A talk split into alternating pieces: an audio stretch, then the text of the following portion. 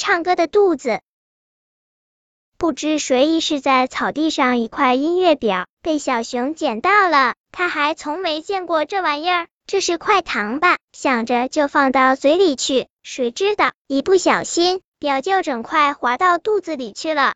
于是每过1小时，小熊肚子里便叮铃当啷奏一段轻快的音乐，唱一首动听的歌。小熊起先可吓了一大跳，但当他听到音乐声，反倒得意极了。他拍着肚子对猴子说：“猴哥，我的肚子会唱歌，你信吗？”猴子说：“我不相信，你让他唱一个我听听。”小熊说：“你等着。”果然过了一会儿，小熊的肚子里又叮铃当啷的响了起来，那声音真好听，像一首清脆的钢琴曲。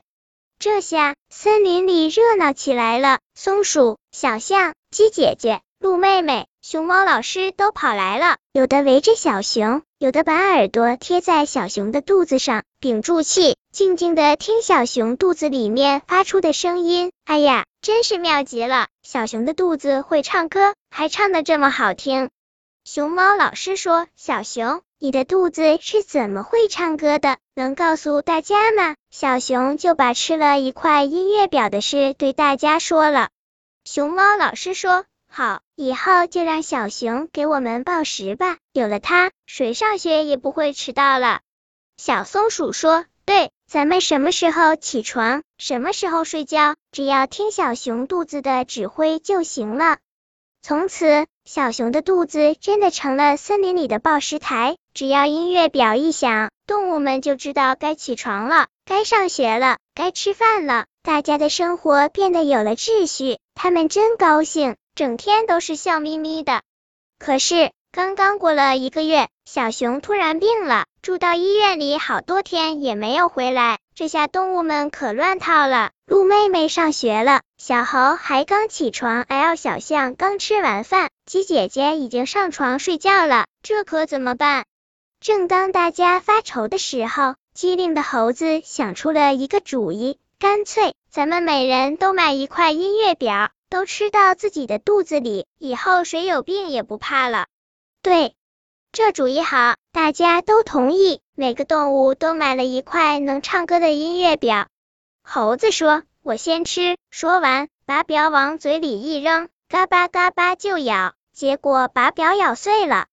鸡姐姐说：“还是我来吧。”她把表叼在嘴里，左咽右咽，怎么也咽不下去。哎呀，她的嗓子眼太小了。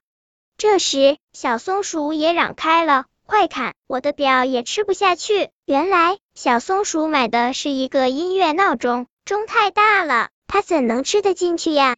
鹿妹妹的表是进到嘴里了，可是往下咽的时候，卡在嗓子里，咽不下去也吐不出来，憋得她连气也喘不过来，还是鸡姐姐把她尖尖的嘴伸进鹿妹妹的喉咙，才把表夹了出来。只有小象用鼻子一卷，就把一块表送到肚子里了。可是过了很久，谁也听不见小象的肚子在唱歌。原来小象的肚皮太厚了，那声音怎么能传得出来呢？结果这一堆表有的碎了，有的吃不进去，有的吃进去听不见声音。大家又开始发愁，便一起去找熊猫老师想办法。熊猫老师一听就笑了，哈哈，做什么事情都有很多办法，为什么非要和别人一样呢？再说表也不能吃呀，小熊是不留神才让表滑到肚子里去的。瞧，现在怎么样？表在肚子里作怪，差点没把他的肚子磨破，动了手术才给取了出来，他还在医院里养病呢。大家一听都吐了吐舌头，觉得自己太傻了，赶紧把吃进肚子里的都吐了出来。可是怎么代表呢？于是有的眨巴着眼睛，有的摸摸后脑勺，终于想出了更好的办法。猴子重新买了一块表，还配了一条彩色表带，往手腕上一戴，真是一个美丽的手镯表。鸡姐姐买了一条金项链，把表挂在项链上，金光闪闪，成了一个项链表。小松鼠的表呢，干脆摆在桌子上，随着滴答滴答的声音，表盘里小鸟还一下一下的扇着翅膀，逗得小松鼠咯咯直乐。小象把表镶进了圆珠笔里，再把笔往上衣口袋里一插，嘿，小象更神气了。鹿妹妹把表当作一粒扣子，扣在衣服上，像坠在胸前的一朵花。从此，只要时刻一到，五块音乐表一起奏出了美妙的音乐，一起唱出动人的歌，声音那么和谐，那么悦耳，动物们的生活又变得非常有秩序。不久，小熊出院了，小猴急忙跑过去说，让我再听听你肚子里的歌。